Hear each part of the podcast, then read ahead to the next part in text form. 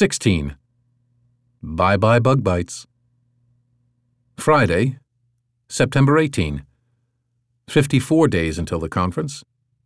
250 registrations. The beautiful weather of Indian summer was now definitely over. At the crippled horse, the terrace chairs were piled up underneath a canopy, and rain was drizzling onto the tiles.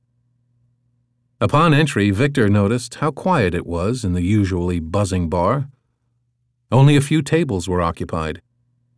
The advertising screen, which had now been moved indoors and on which busy commercials were alternated with simple local clips, was spreading a harsh light. At the bar, he saw Dick, hunched over a beer. Victor was relieved to see him. His friend hadn't returned his calls since the bug bites scandal broke out. He didn't look up until Victor tapped him on the shoulder. I've been here a couple of hours already, Dick confessed. Nothing left to do anyway. Stella met Victor's eye and shook her head. Dick continued, I was fired this morning. It took Total Food Group precisely three days to wash their hands of me. They needed a scapegoat, and well, they found him. He spread his arms. It's all on Dick Dryson. His arms limply fell onto the bar. But it wasn't your fault entirely, right? said Victor, taking a seat next to him. He'd never seen his friend this disheartened. Those food spies hyenas just kept going on and on and on. Dick picked up a beer coaster and tapped the bar with it. They ruined a beautiful product, an amazing product, only because they felt the need to spread all kinds of rumors. Was it not true then? One shipment, Victor. One shipment from China. That was all it took for them to fly completely off the handle. Consumers' trust is gone. Lost. But didn't you explain? Of course I did. Dick answered fervently. I replied to every single one of them, professionally, fact based, and with nuance. But there was no stopping it. Angrily, he looked at Victor, who was almost a little frightened. Those irritating, principled bastards. They pretend to be all justified and correct, but they're a bunch of simplistic hate mongers. Speculation, partial truths, provocative slogans. They're not concerned with food safety at all, they only want attention. Eventually, I told them so. And that's when all hell really broke loose. I got the entire food safety movement on my back. Is that why Total Food Group fired you? They sacrificed me to save their own reputation. As if I'm the rotten apple and everything else is hunky dory. He leaned over to Victor. There were pearls of sweat on his upper lip. Three minutes after my resignation, they put out a press release and posted it on all of their social media channels. And that was it. Ronald, joining them, tried to lighten the mood a little, but he was unable to cheer Dick up.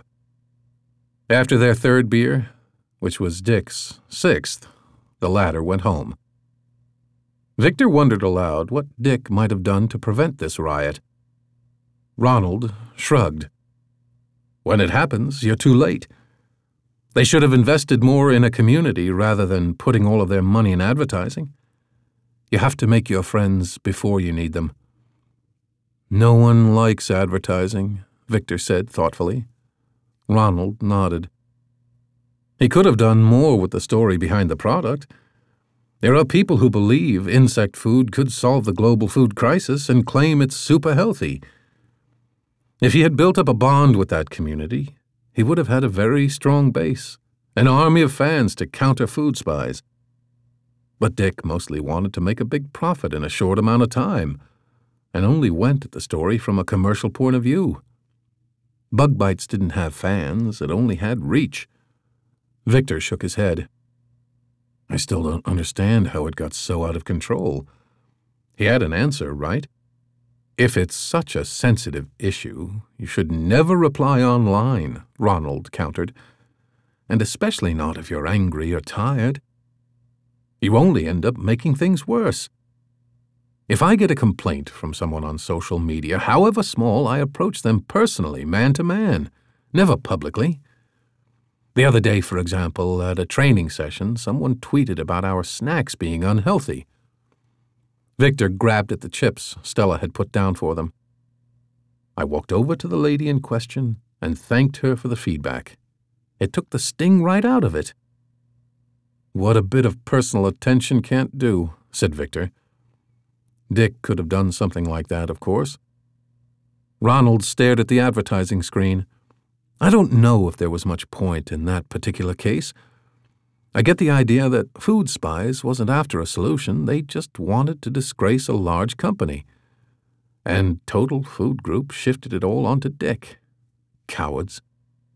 Victor nodded. It would have been better if Dick had advertised less and spent more time interacting with his target audience. But although his friend had made some mistakes, this was a particularly radical punishment by his employer. With slight embarrassment, Victor remembered his own idea of using broad advertising to get the masses on his side. Luckily, they'd changed course by now. They were only posting relevant messages, replying to others, and even sending gifts. Perhaps he ought to send Dick one of those fluffy guinea pigs. Not because he was such a trend setter on social media, on the contrary, but as a kind gesture from a friend. And Natso Ropro? They were on the right path, but there was a lot of work to be done. Dick's story only showed how vital it was to keep their full attention on social media. At the time, Victor had no idea just how important that would turn out to be.